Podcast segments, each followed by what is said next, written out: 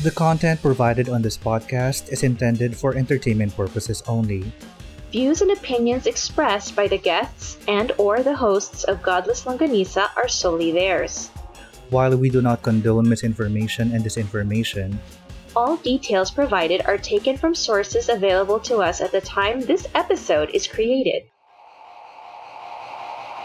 Godless Longanisa makes no claim to accuracy, Completeness, timeliness, suitability, or validity of any information, and will not be liable for any errors, damages, persecution, or butt hurt arising from consumption.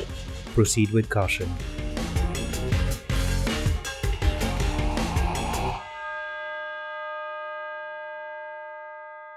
Hello and good day. My name is Dan Dan. And if you're lucky enough to receive flowers on Mother's Day, put it in a vase. My name is Angie, and I have no idea if I'll ever get flowers again in this lifetime. And this is Godless Longanisa. The 80s Republic's first Filipino podcast. If it's your first time here, Godless Longanisa is a podcast about skepticism and critical thinking, humanism, and freedom from religion. This is a safe place where topics commonly perceived as taboo are brought to the table for discussion, served with logic, reason, and facts. Okay, seriously, where did that come from? Put it in a vase. What was that?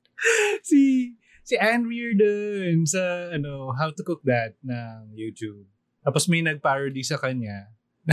Yun yung sinabi. If you receive flowers on Valentine's Day, put it in a vase. Parang mga five seconds na vase yun. Oh, vase. Oh, no, I have no idea. I just, yeah. I haven't received flowers in a really long time now that I think about it. Oo nga, no? Biglang ako, yeah. Kasi naman ako, ano, pero, yeah, I've received flowers. Man, tagal na. Right? Although I'm not a flower person. Are you a flower person? I'm not. Alam mo yung, pini ko yung pag binibigyan ng flowers, parang tinotorment ako. Kasi you have to carry them around pa. Diba? Tapos, ayoko kasi nung attention talaga. Yun talaga yung pinakaayaw ko. Although one single rose or a couple of roses is okay. Yes. Or like one flower two Mm. flower. You know what I mean? Those are okay for me. But like a bouquet, I've received bouquets in the past, and you're right. It's like, ano yan, Miss Universe. Diba? I get it. I get it. I'm practical. Bring me some burger machine and I'm good. Yes. Yeah. Yeah. How have you been the past week? Ay, God, Paulo. Ah, yung gusto mong matulog ng diretso pero ang dami mong responsibilities. I know, right? Adulting is hard. But other than that, I think we had a pretty chill week. Mm. Mm, fairness nga naman. And we had, ay, yeah, by the time this episode is aired, we already have uh, crowned the new Miss Universe. Ah, the real Miss Universe. Okay. Mm. I, I actually don't watch or care enough about it, but okay. Mm. Uh, kailan lang ba? Well, since 2010, since Venus Ra, yung ano, na nahook ako sa Miss Universe. Um, I've only, well, I've never seen it live. Okay. Pero I wouldn't wanna be in that crowd. Kasi parang masisira yung illusion sa akin ng TV na ganun. May may mga effect effect yung mga effect ng camera yun ma- mawawala yung illusion sa akin. Um I I respect anybody who joins a pageant because I know it's really hard work. Mm. Um and I know it takes a lot of preparation and and you know a lot of training and practice and I get that. I respect that. But for me it's just not a thing. Do you know what I Mm. mean? Yeah, I've yeah. I've joined these things before. you know, like excuse you, no. um I mean just like, you know, like the the college level or whatever. I mean it's just I don't I don't feel awesome about it. Do you know what I mean? Like some Mm. some girls really want it and I'm like, okay, now that I have part I've I've taken part in it. I'm just like, oh, and then how will this improve my life? Do you know what I mean? Like parang but hey, you guys do you because it's really Mm. hard work. And to be judged like that by every single netizen, Totoo.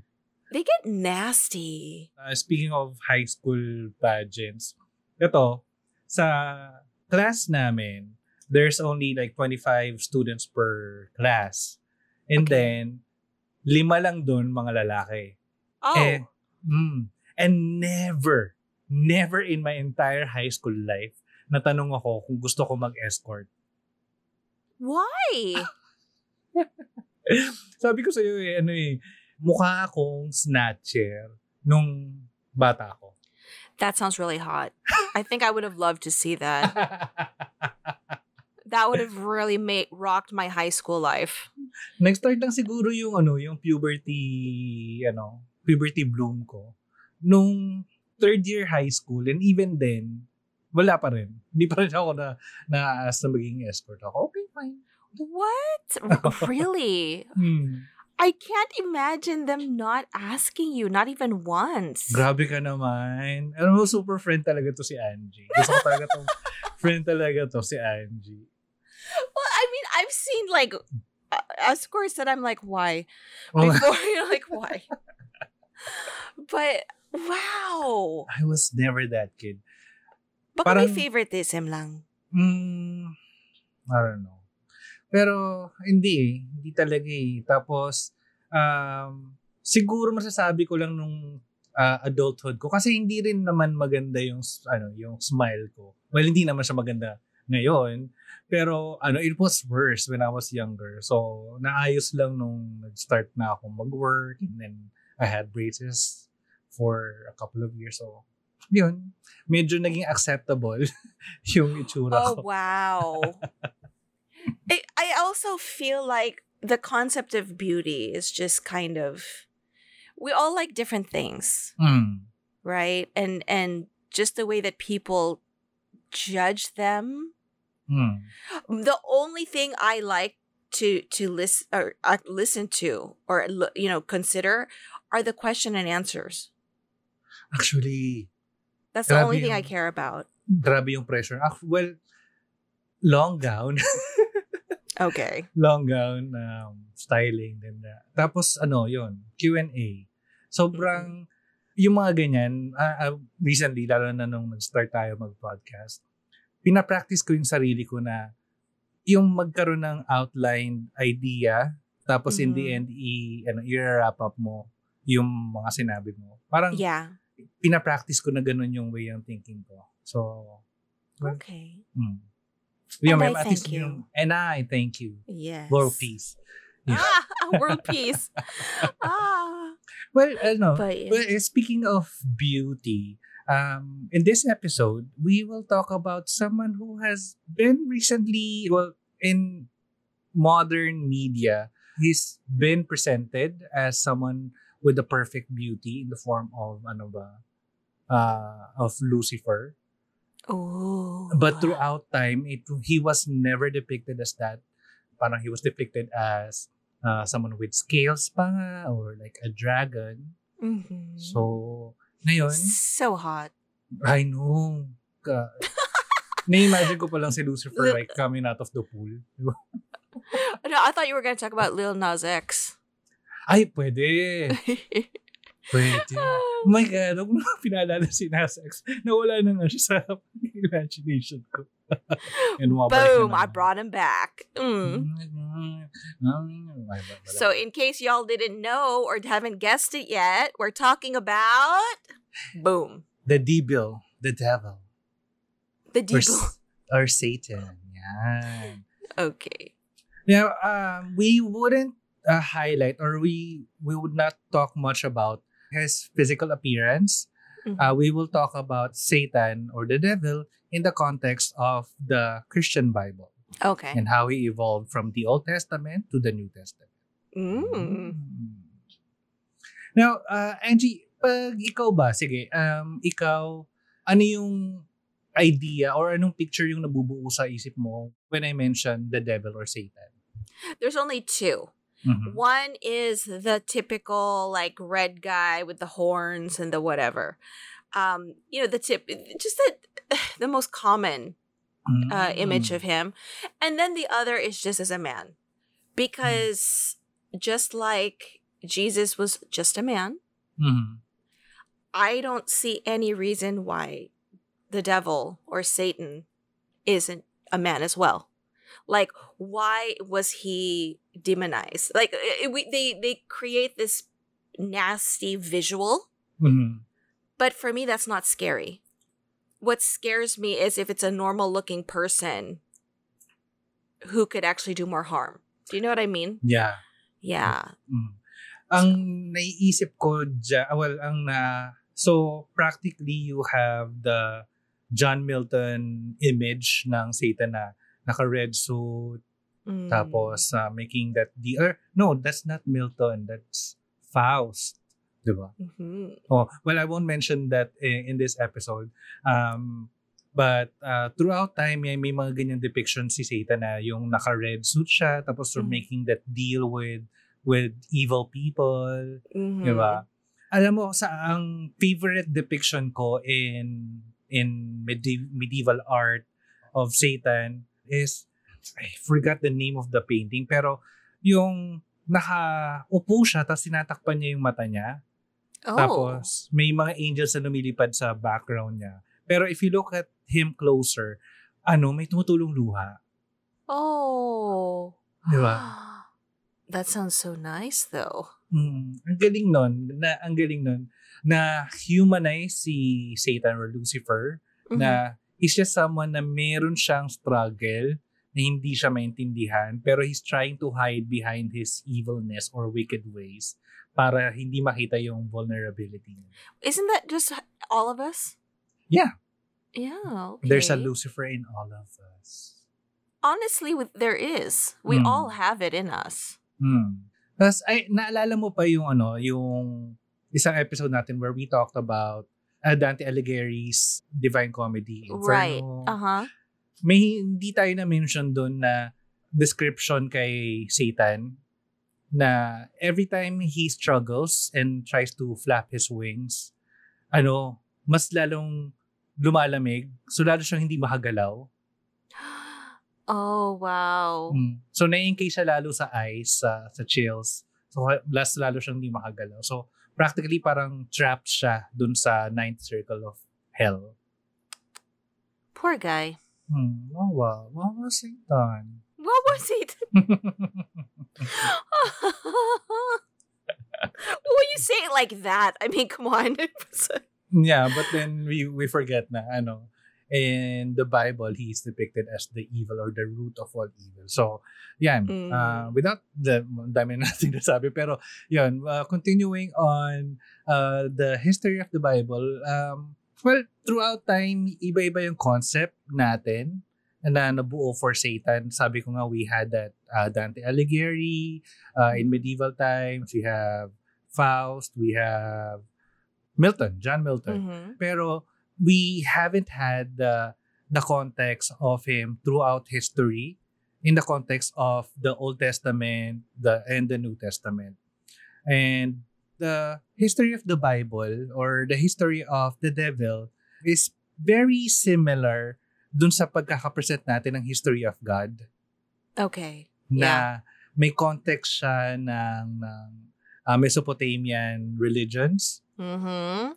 Uh, uh, although we won't talk much about the Mesopotamian influence, masasagasaan natin yung Hebrew context ng Bible with the his former names in the Old Testament. Okay. Let's start with the introduction of the monotheistic God in the polytheistic world.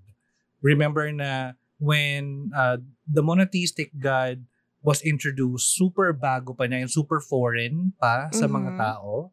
And napaka-unique niya as compared to the dominant religions nga na polytheistic. And kahit nasabihin pa natin na the monotheistic idea of uh, ano ba, Judaism pa nung time na yon, hindi nila makakailan na sobrang influence pa rin or highly influenced pa rin ng polytheism yung pagkakasulat ni Satan the same way God or Yahweh was presented in the Old Testament. One example is in Genesis chapter 1 verse 26. Uh, can you read that verse please? Let us make mankind in our image, in our likeness. Yan. Yan yung isa sa mga evidence ng polytheistic influence sa Old Testament Bible natin. When when this verse or when this book was written, dun sa sinabing uh, in our image and in our likeness, that means marami sila dun sa taas. Marami sila nung ginagawa nila yung uh, yung earth, yung mundo. Okay.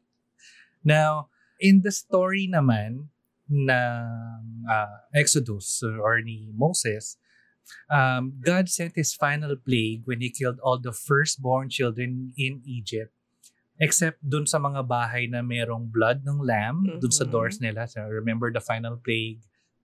Now, in that plague, hindi si God, actually, ano, doon sa depiction ng Prince of E- Egypt na, ano, na movie, si God yung actual na dumaan. Pero, in the context of Exodus in the Bible, uh, merong pinadala si God for that. Mhm. And this was the destroyer. This is presented in Exodus chapter 12, verse 23. Can you read? When the Lord goes through the land to strike down the Egyptians, he will see the blood on the top and sides of the door frame and will pass over that doorway, and he will not permit the destroyer to enter your houses and strike you down. Yan. So, practically, dyan sa verse na yan, parang may command si God dun sa, sa destroyer na yun. Mm. This destroyer in the Hebrew context or in the Hebrew language is presented as Masit. M-A-S-H-I-T. Okay. Mm. Tapos, the next part naman, mas madaling maintindihan yung context or evolution ni Satan sa Bible if we are to divide the Bible in sections. Now, the first section or in the Old Testament, this is the first temple and it was written before the Jewish exile to Babylon and yung ano, destruction ng temple ni Solomon around Mm. 586 BCE. Now, uh, the Old Testament is divided into another section which is the second temple naman which happened in 536 to 200 BCE. Ito na yung na-revive na yung mga writings ng Old Testament. We'll- Okay. We'll talk more about that later. Next section naman or division ng Bible is uh, the intertestamental. Ito yung time between the Old and New Testaments. I'm not sure if this was taught in Catholic context, pero wala ni wala itong mga books na to sa current versions ng Bible, yung improved versions, NIV or yun. Pero it was in the older versions of the Bible. Um, if you're familiar with the books of uh, Book of Jubilee, uh, Mm. Enoch, uh, Bell and the Dragon, mga ganon. Um, ito yung mga na walang prophets na pinadala si God. Uh, at least yun yung pagkakaturo sa amin. Um, walang prophets na pinadala si God pero nag-focus ito dun sa mga end time predictions. Ah, yan na Mm. naman tayo. Ah. Tapos, yung mga messages ng end times was sent b- by God via angels and mapipresent din natin dito si Satan. Oh, okay.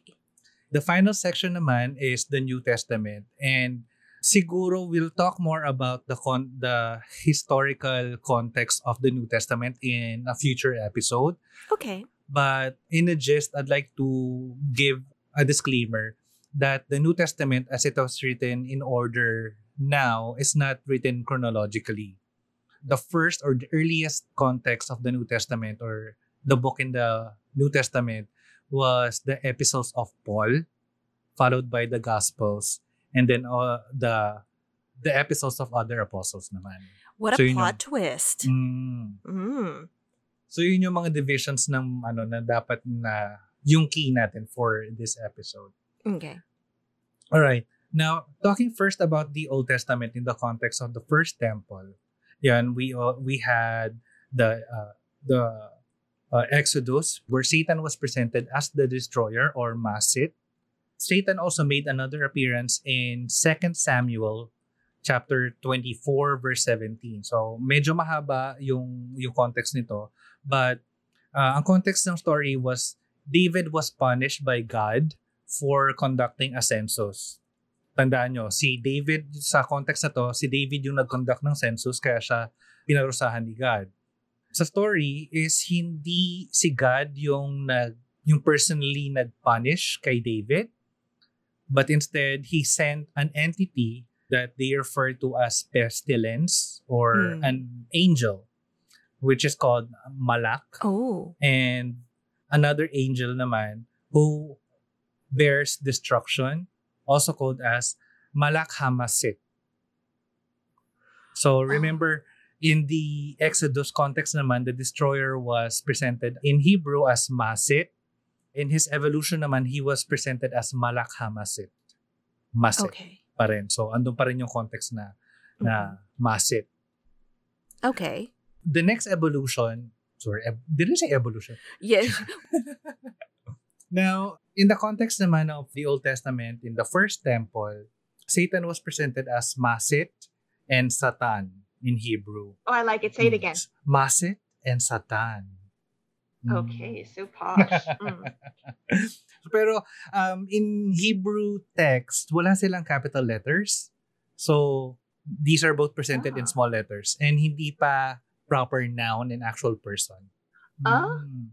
Okay, that's a whole that's a grammar nightmare. Okay, anyway.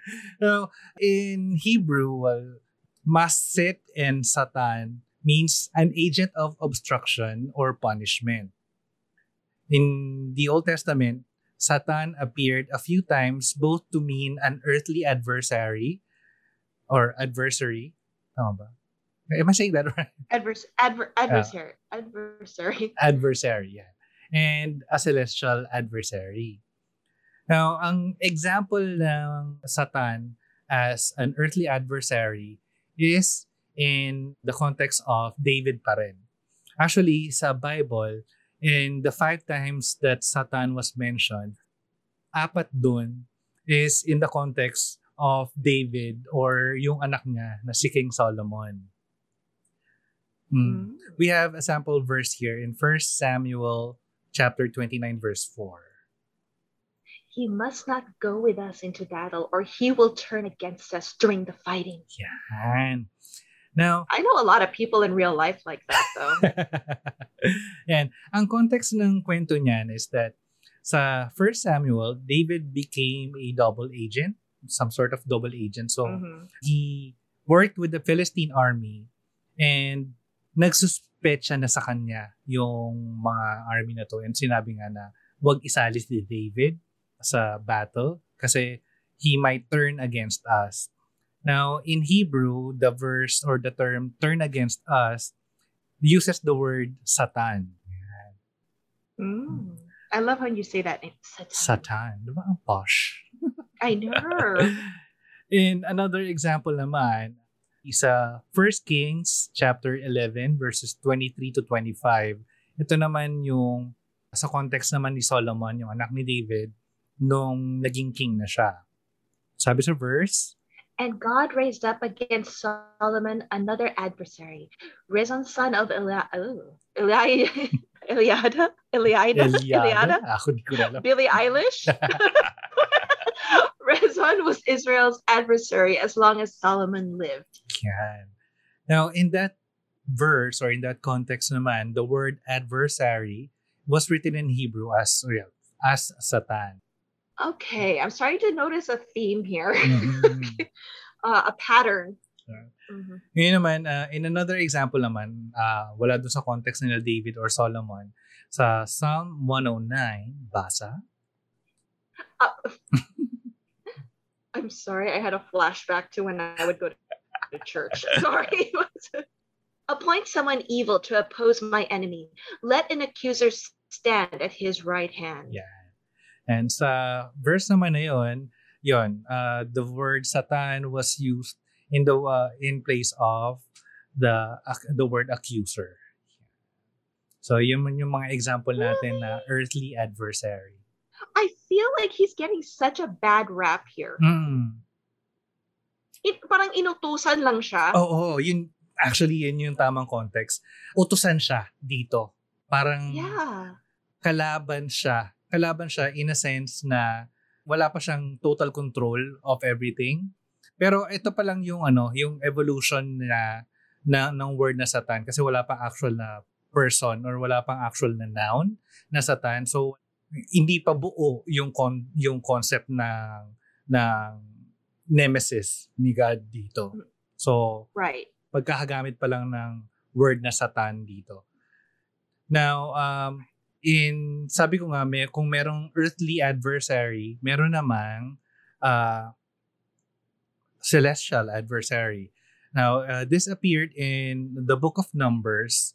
Medyo mahaba yung, yung verse pero hindi ko napapabasa sa'yo. Pero uh, the context is, familiar ka sa story ni Balaam and yung donkey niya? You know what?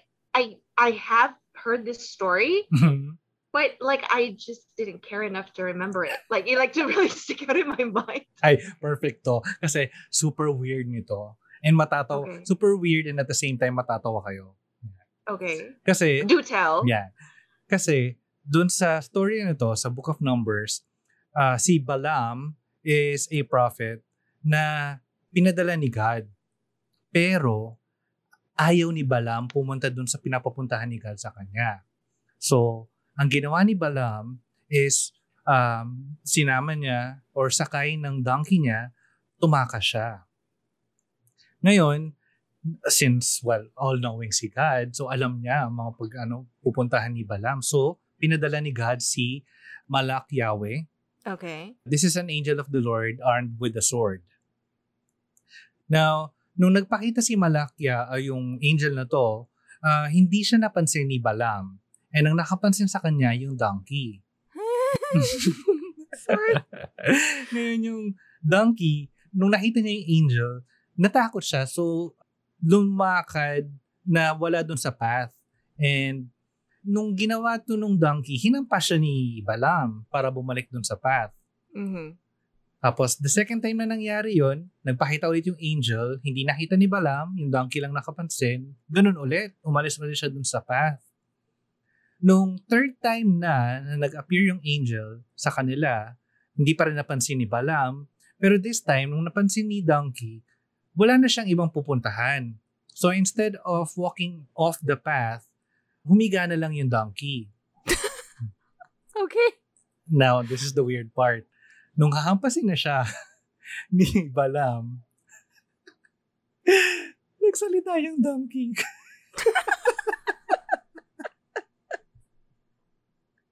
Tapos, nagkaroon sila ng conversation. Heart-to-heart talk sila ni Balaam. Kinukwento ni Donkey kung ano yung nangyari.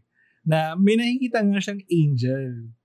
Tapos, na hindi niya ay, ito lang ang problema ko. Nakakapasalita pala yung donkey. Ba't hindi na lang niya sinabi? Yes, that's what I was going to say. I was going to say like, you had the ability. Bakit di mo na lang sinabi from the start, the first time? Or is he supposed to pretend like, oh, I'm a stupid ass, Yeah, so I can't say Siguro. anything? And then finally, he's just like, you know what, human, you're a dumbass. Kung ako yung ass, you're a dumbass. You're a dumb- Parang, oh, the Old Testament is weird. I want to know what they were smoking when they were drinking this. Pero, yun. Ito na yung sinabi na, nagpakita na si yung angel, si Malak Yahweh, kay Balaam, and sinabi sa kanya yung gustong mangyari ni God. So, yan. a happy ending. They lived happily ever after. Pero in this context, every time na pini- sinasabi yung obstacle or obstruction na word sa passage na yun, it was presented with the word Satan. Just like the the previous uh, times naman na he was presented as an earthly adversary. So Satan pa rin yung yung term. Wow. Okay. Mm. I kind of feel bad for him. Like I'm not feeling like he's evil at this point. Do you know what I mean? Furthermore, sa first temple, nag-evolve na naman si Satan. Mm-hmm. And this time, meron na siyang actual title. He wow. is the Satan. Mm, the Satan na The siya. Sonia. Oh, The Sonia, Cynthia. The Cynthia. also known Ay. as, ayan, so Satan is now known as the Satan or the accuser. Uh, that one's hardcore. I like that one. The Mm, diba? accuser. Ayan, tandaan natin yung mga ano, yung mga context ni ano ni Satan dito sa past kasi ma, ma-wrap up natin siya sa Mhm. sa dulo. Ngayon, um, we have the story of uh, Job naman dun sa context na the Satan as the accuser. Mhm. If you're familiar with the story of Job, Mhm. tinest siya ni God do sa faith niya and sobrang torture yung ginawa sa kanya dito ha. Nakakaloka. I know. That was that was extreme and Mm. so uncalled for. Totoo. Just to prove a point. Simulan natin dito sa Job, uh, sorry, Job. Job chapter 1 verse 6. One day, the heavenly beings came to present themselves to the Lord, and Satan also came a- among them. Yeah. Poor guy. Now, in that verse, Satan in the modern uh, Bible is written in Hebrew as the Satan or the accuser. If you still have the old versions of the Bible, um, you might find this verse uh, written as the Satan or kung newer version ng Bible yung meron kayo, meron tong footnotes at makikita nyo yung may something na uh, do sa word na Satan, instead of written uh, writing it as Satan, it's written as the Satan or the accuser. Hmm. Yan. Now, uh, sa context ni Job dito, he was being tested by God nga. Tapos, sa Hebrew context naman, Satan or the Satan was written as Hasatan. It sounds Diba? like it sounds like a foam company. Sorry. Tapos, uh, mapapansin din natin dito sa context na to, na parang may heavenly council na tinitipon ni God. Tapos, nakisali si Satan. Parang Mhm. ganon. And part nung council na yung si Satan. And in the Hebrew context nga is Hasatan. The first time na he was, or Job was tested, yun nga, kinuha or pinatay, uh, sabi ni, sorry, sabi ni Satan, itest natin. Baka naman kasi Job was just praising you because he is living a comfortable life. He has uh, the- his properties. If we take those away, let's see if he will still praise you. Right. Now, nag-agree si God dun sa context ng story na to. Ang only condition niya is hindi kailangan masaktan si Job or hindi ma-harm si Job. Oh yeah, way. we we're not gonna hurt him. We're just gonna traumatize him for life. Oh, oh. so, yun. Nung, nung nag-agree si God, Hasatan or Satan killed his livestock, his stable hands, and then lahat ng anak niya. Oh So, yeah, but we're not gonna hurt him. Mm. No, no, no, no, no, no hurting him. Mm. Pero he still praised God for this. hmm Yeah, I remember Mm. this story Such- only because I thought it was really fucked up. Mm, such a masochist tong si Job eh. Tapos, bumalik ngayon si Satan or Hasatan sa council na yon with God saying na um, wala namang pake. Parang okay lang naman kasi people uh, care more about themselves. So, um, but hindi natin i-harm naman this time si Job. mm, nag-agree si God. So, mm, tontuwa si si Satan. So, ito, binigyan niya ng boils si Job and scabies in his body. While hindi nagreklamo si Job, he cried out to God for an explanation. Uh, wouldn't you Yeah. be like? Yeah, I'd be like, okay, I'm still with you, God, pero paki-explain kasalanan ko. And, Oh. Sko. Pero ano ah, mapapansin natin dito na eto na, may actual person na si Satan, pero utosan siya ni God. hmm Yeah. Now, the continuation naman nung story ni Job, hindi naman nag-appear si Satan pa after that. Uh, he only appeared towards the end of the book of Job, pero uh, still he was presented as Hasatan. Yun, lang, yun yung example natin ng uh, next evolution ni Satan as Mhm. Hasatan. Yeah. The next part naman, we will now go to uh, still the Old Testament, pero the Second Temple na. Dito na yung nag-evolve yung mga earlier stories this time may mga retelling na ng mga stories. Remember uh, in that episode of The History of God, um, when he was presented as, uh, I think Yahweh na, or uh, no, Elohim. He was presented as Okay. Elohim Yeah. But then he was then presented in the second half or maybe second part ng Old Testament as Yahweh na. Na ano na siya, uh, monotheistic God. Mm. So, uh, along with the evolution of God, nagkaroon din ng evolution si Satan. And this time, he was presented as Satan. Tad. Hindi na siya Satan na small letters. He is now an actual proper noun uh, as Satan himself. Na, Oy, lumevel up. Proper Mm, noun na siya. Diyos ko, Lord. Para, parang yung ano, ano nga ba yung sa showtime na ano, na nadadagdagan yung corona nila each time na nanalo sila each week. so, yun ang na-imagine ko kay Satan dito. So, nadagdagan siya ng corona. okay.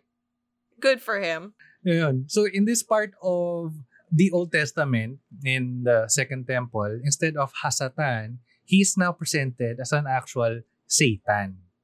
Okay. Here we Now, go. Makikita natin to sa First Chronicles chapter 21 verse 1. And Satan stood up against Israel and provoked David to number Israel. Yan. Um, remember kanina when I presented this story na David conducted a census and God punished him? Right. Mhm.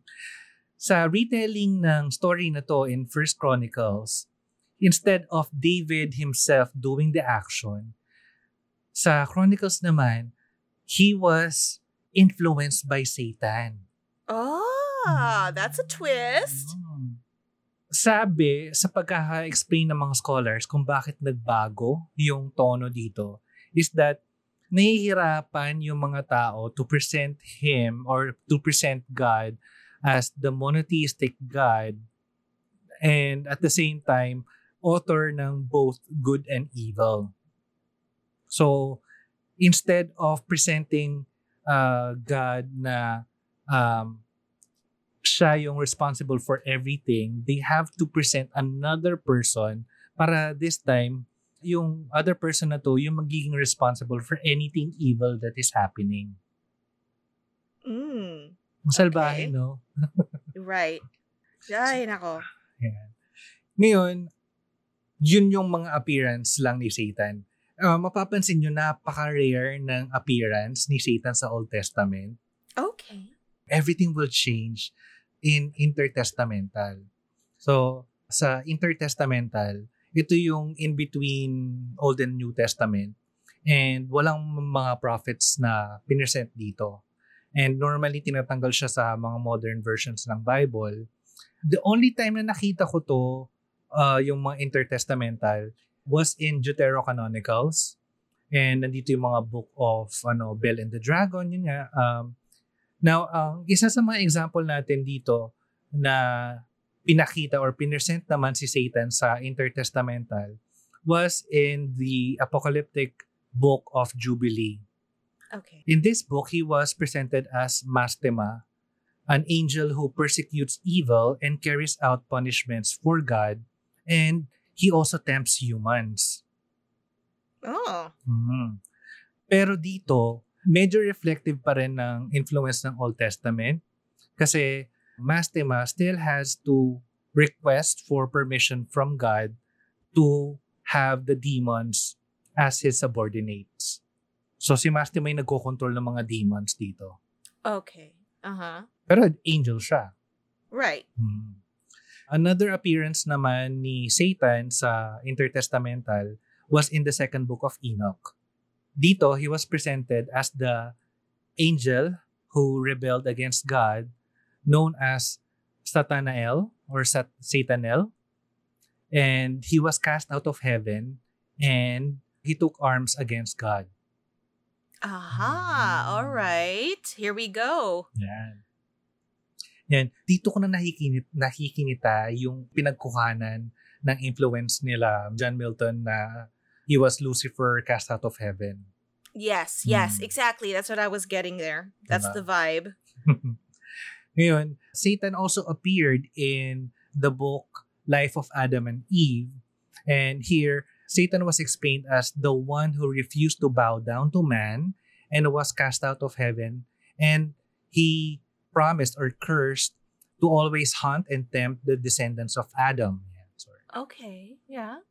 Now, this story was reworked and made part in the Book of Quran.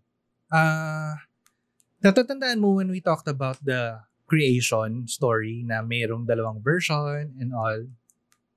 In that creation story, sa Genesis, the creature who tempted Eve and in turn Adam to eat the fruit of uh, knowledge or good and evil is a serpent. And wild animal siya, hindi siya presented as a fallen angel or like the devil. Which is in contrast naman do sa pagkaka-present ni Satan sa life of Adam and Eve na yung nag-tempt sa kanila yung serpent doon is Satan himself. So dito na pinagkuhanan nung yung pinaghugutan ng mga story ng mga tao na yung nag-tempt sa kanila kila Adam and Eve was Satan. Right. Hmm. I I feel that I don't know. I felt that was kind of unfair. Oo, si Diba? Satan. Na, nag, ano eh, parang yung, ano, parang yung telephone game na nagpasa-pasa tapos ano, naiba, naiba yung version. Right. Right. So, very evident dito, pati dun sa evolution ni, ano, ni Satan. Mm-hmm. Ngayon, ah, punta na tayo sa New Testament. Oh, this is the best part. Yan. And na-mention ko kanina na hindi yung pagkakasulat ng book sa, sa New Testament is not in order as it was written chronologically.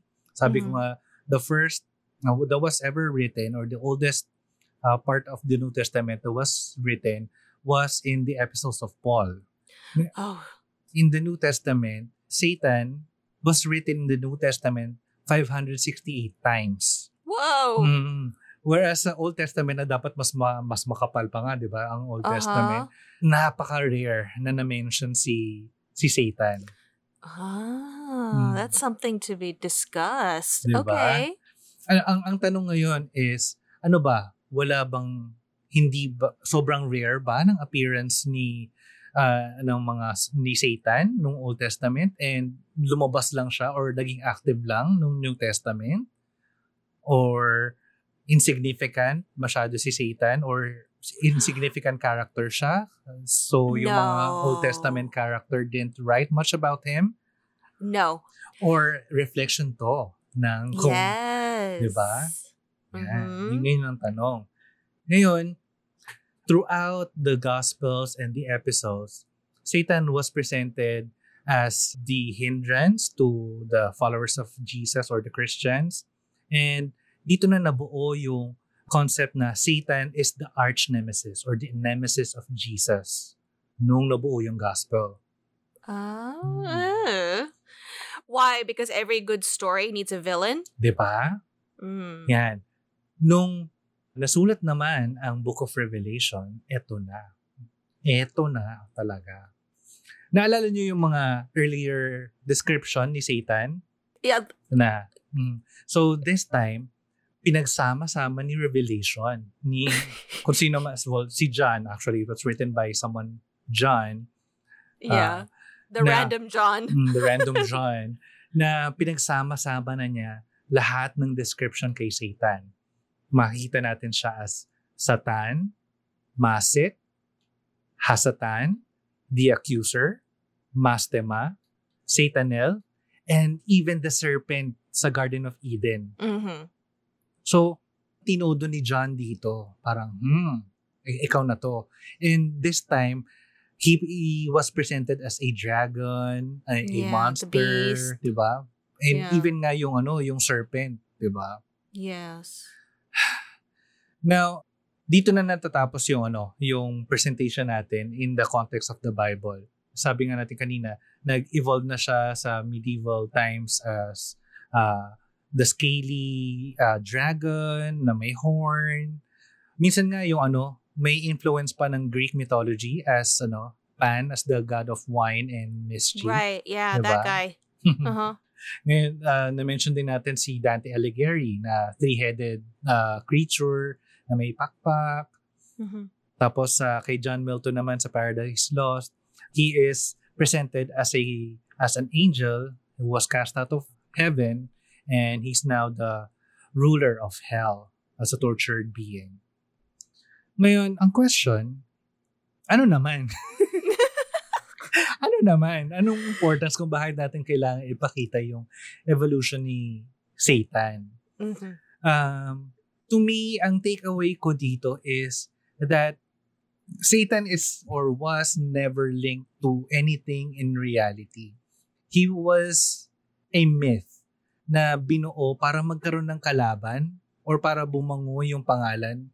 Remember dun sa Second Temple presentation ng Old Testament, they needed someone na ah, magiging originator or tagagawa ng evil sa mundo. Kasi the followers or the Jewish at that time can't contemplate the idea na si God yung originator ng both good and evil and naging scapegoat si Satan. Binuo nila si Satan para lang bumango yung pangalan ng monotheistic God. Yeah, I I feel really bad for him just because if you were trying okay to be able to teach and this is why I just I'm so I I just prefer humanism. Hmm. Why would you need to to create or or to find yourself a whipping boy just to be able to explain what good and evil are? Di ba? It should be something that you you instill in the people Mm. without having to someone to blame. Yung bakit kailangan may kontrabida sa story. Because they think Yeah. that we're in some kind of movie. Or soap Mm. opera. I and I think like what you said along with the evolution of the people came the need to really kind of scare them. Mhm. You know, parang you know what I never understood and I could never I, I I have a problem with it, especially when they tell their children, sana lumaki ka na may takot sa Diyos. Why? Why? What wouldn't it be backwards? Like I hope matakot ka sa devil. Mm. I I hope matakot ka sa sa evil. Mm. Why is it matakot ka sa Diyos? Because he started the shit. you know what I mean? Yan ang takeaway ko. Mm. You're basically telling them to fear the one that created the mess in the first place. And I'm just, can I go back to Job? Sige. What the fuck was that? the poor guy. And and okay, don't hurt him, but just ruin his life. Ba? I mean, that's so un and to think ano ba kasalanan ng tao? Why Mm. did you have to do that and ruin his life and and torture him? That guys, if you're just out there listening, this is the whole point. This is my takeaway. The whole concept of God and a devil. We are all the Jobs. We are the pawns. Yes! Di ba? We are the pawns in this game. Pinaglalaroan tayo. And the thing is, it's not even a legit thing. Oo. You're torturing yourselves. Mm. Why do we hate the. What did he do? Mm-mm. What. Uh, think about it. What did Satan really do? Or the devil, or Lucifer, whoever. Yes, he used to be an angel. I, yeah, but he's probably like, I'm, I'm sick of this shit. And he, you know, he. He probably saw through it Mhm. and then he gets kicked out. You know what I'm saying? Like he's the one who gets kicked out for questioning the boss. Di ba? You're fired. You're parang ganon. Vote him off the island. Because, diba, it's not right. He didn't start out as intentionally being an evil guy. Mhm. He was just doing his job. Correct. Correct. So, sino ba talaga may kasalanan dyan? Mm. Inutusan lang siya eh. Di ba? So, diba? This is like those people under a dictator or under a, a general. They don't want to do it, but they're taking orders. Mm. And, and here we are thinking, well, we have to listen to God because He's in charge. Okay, so are you going to get mad at Him because He followed God? diba? Twist nyo yung logic. Diba? We're all the Jobs in this story. We've, been taken for a ride. No, parang may dalawang, para tayo yung ano, nasa bahay na may nag-aaway na parents. Yeah. Mm. Mm-hmm. Mm-hmm. And I think that, that the devil or Satan is so misunderstood. I mean, gusto ko talaga actually yung, yung, yung presentation na um, ni John Milton na he was an angel cast out of heaven.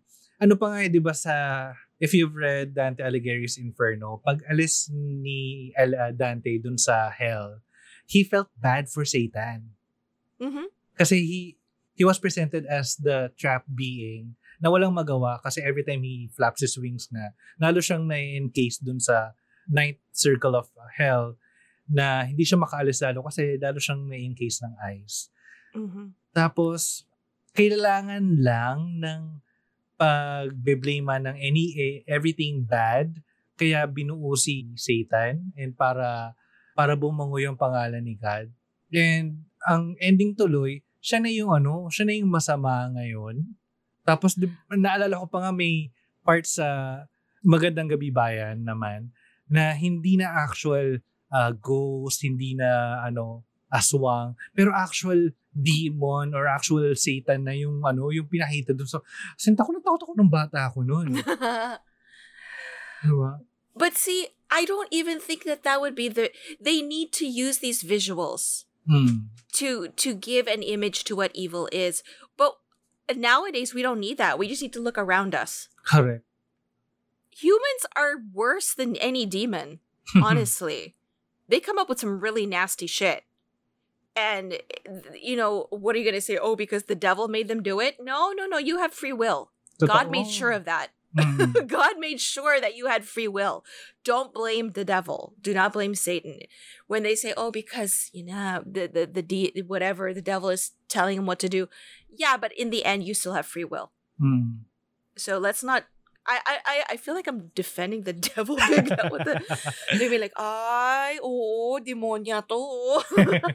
Ay, alam mo, ano, may may trend or hindi naman siguro recent trend to, pero sa mga na ano, mga media naman na na papanood ko or nakokonsume ko recently, parang the story doesn't have an actual villain, pero um, nagiging villain lang or antagonist lang yung isang character only because yung actions niya becomes harmful for other people. mm-hmm. May isa akong quote, ah, I think it's from a drag queen or someone I uh, I heard somewhere na sabi niya, always assume good intentions.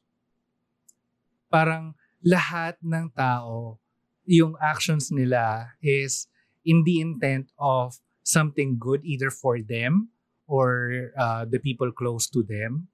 And walang tao na nag-aasam na, oh, gagawin ko to kasi masama to. Na, ano ba?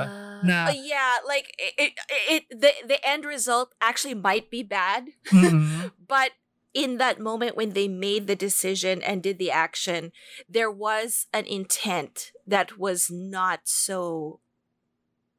But that that kind of depends, doesn't it? Like, what if it was a serial killer?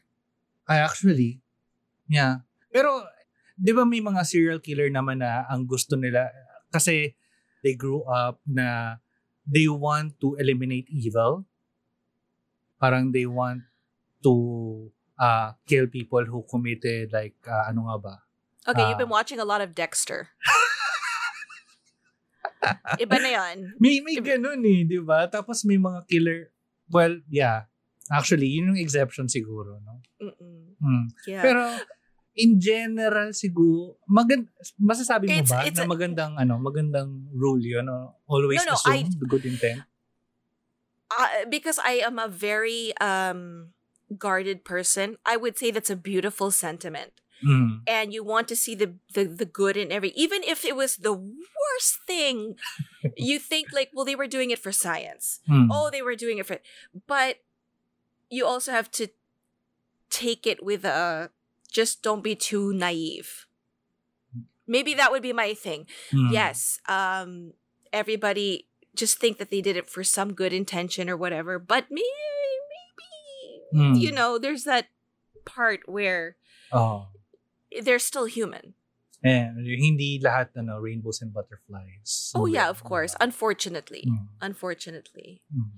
But one of my favorite, um, I've never posted it because I think people would take it the wrong way. It's a picture of a of a really happy unicorn with a rainbow, and then it says "Hail Satan."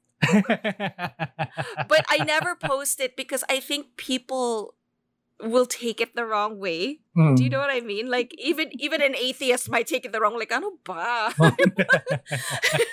parang ano nasiraan pa ng ulo to.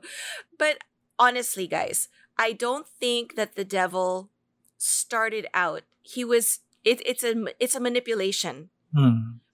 It's not even an evolution. They they kind of made him out to be the real demon Mm. in order to give the pokey points here sa kabila, Diba? which is really a wrong approach. It's kind of like when you know when they say like um you know when you're little and your grandmother would say like oh matulog ka kasi darating yung ano th- this monster is coming for you if you don't sleep. Parang you need that takot factor. Mm. And instead of being God fearing, Mm.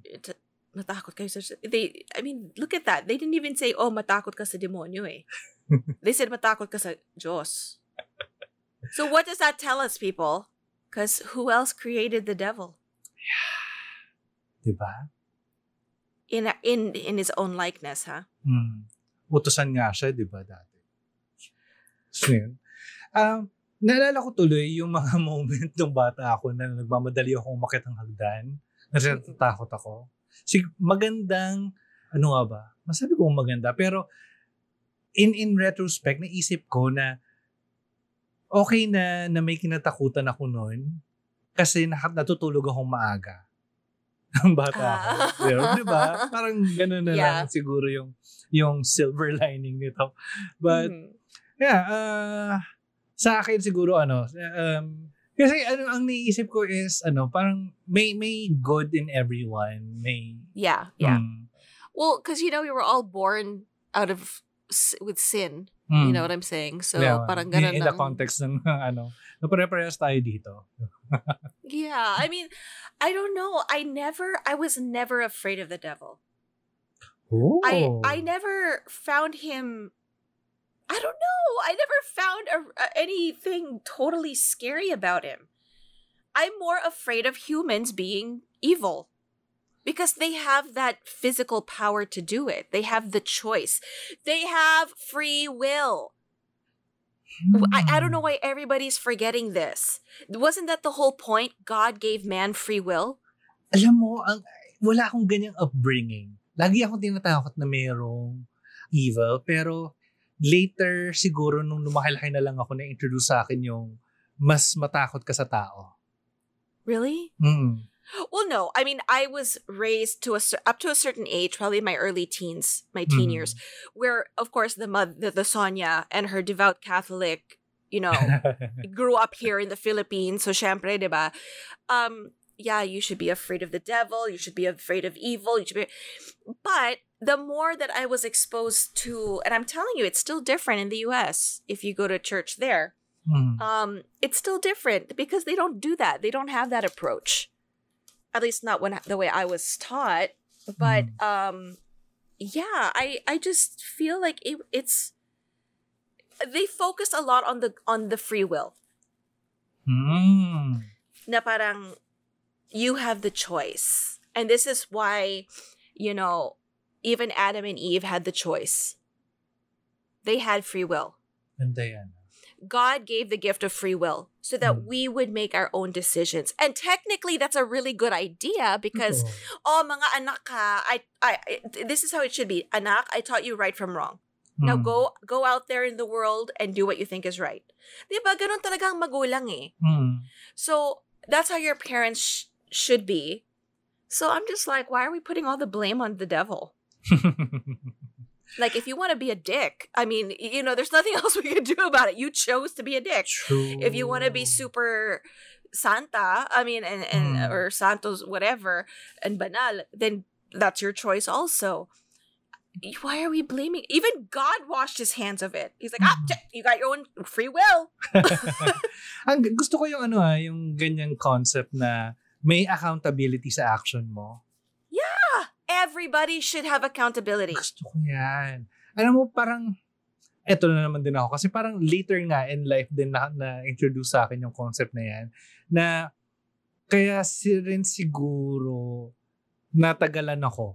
Natagalan ako sa sa religious belief ko. Kasi, Mhm.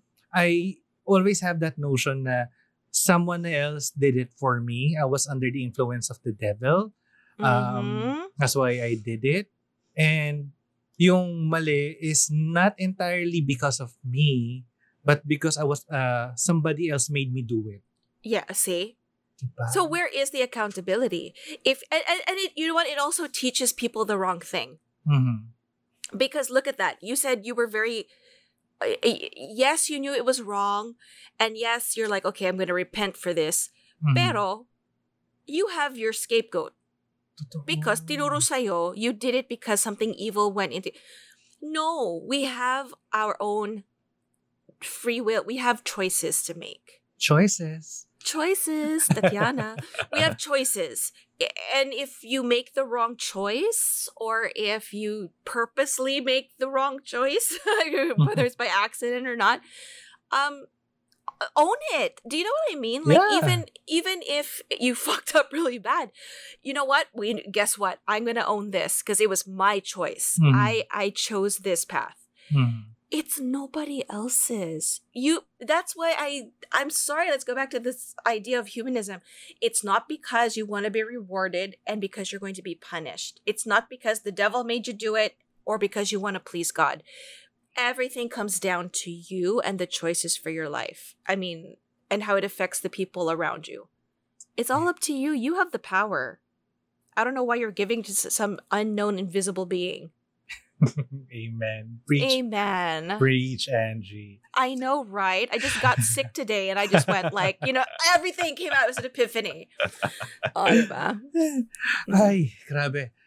Ang, ang ano ah, hindi ko na-expect yung, yung gantong turn ng, ng discussion natin. I thought we will just go about the history or the evolution of the devil. And I love how we came up to that. it's the evolution of the way man thinks as well. Do you want to be the the Job in their in this game of characters in the Hmm. Bible? I Or- mean, come on. Or you want to stay as the David na ano, he was rewritten as someone na he was just influenced by someone else, di ba? That's well, then you're a puppet. Kung ganon, you're a Mm. puppet. I'd be happy being a puppet. I personally cannot be a puppet. I also do not want to blame Satan Mhm. for something that I came up with because eh, no way. Mhm. The Satan the the the character, the idea it's just like these these mythical creatures that they have to come up with to with each generation they have to come up with something to scare Mhm. the people to get them into this mindset of we need this we we have to do this this is a character that they basically manipulated. And he's again he was just there doing his job remember who gave him the orders i can never hate on a soldier for pulling the trigger if i know that it, it wasn't his choice it was a general or someone higher up Mhm. telling him to pull the trigger. It's the same shit. Someone told him what to do, and he's following orders. And then what? Mm. You get mad at him? And then when he evolves and turns into a really big thing already on his own, and he's finally like, "Yeah, I get my own role. I get. I'm a proper noun now. Oh shit! Now they hate me." Diba? Wawa. Wawa si Eh, what was he? Then he's like, "Yes, I'm a proper noun, y'all." And then all of a sudden, it's like, "Oh, we don't like you." Oh. They hate me. Diba? Wow. You finally get the title and then everybody hates you. Mm. Parang Miss Universe. I mean, it's just like you can't you can't win. Mm. Mm, Gusto, ko, So, gusto ko yung si Satan kasi kung i-present siya sa akin as the Lucifer dun sa series. well, pero no, kung- that's a different that's a different thing.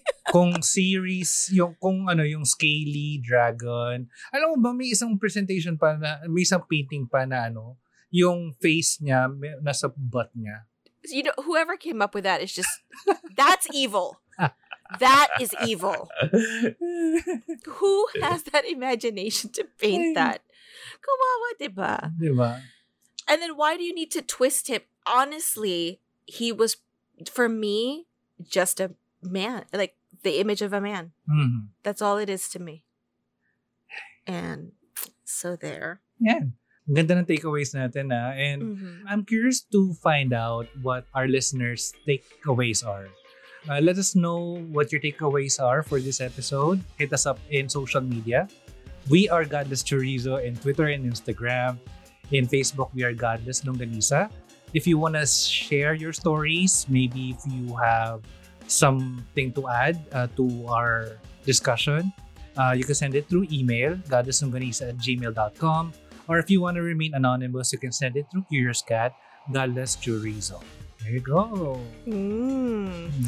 Wow, that was pretty, um, that wasn't intense. It was intense there for a while. Yeah, yeah. Hail Satan. Hail Satan. this is uh, your host, Dandan. And Angie. Godless, everyone. Godless.